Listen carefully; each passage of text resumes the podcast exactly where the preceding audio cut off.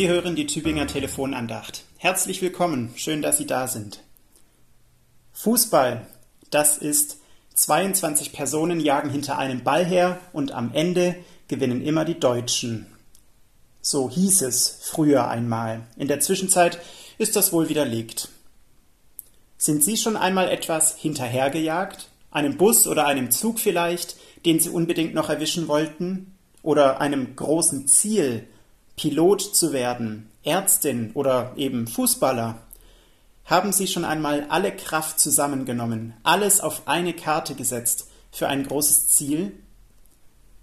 Ich wünsche Ihnen, dass Sie das erfahren durften. Sie haben das Ziel erreicht.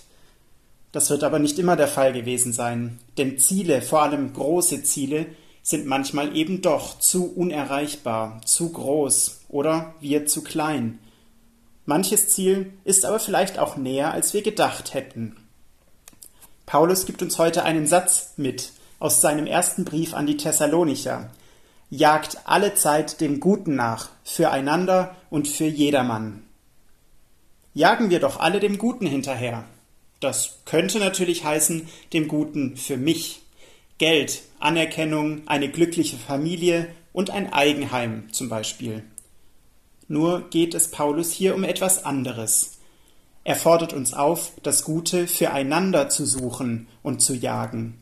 Nicht das eigene, sondern das Glück meines Nachbarn, meiner Kollegin, das von meinem Enkel oder der Schwiegertochter, sogar das Gute für jemand Wildfremden.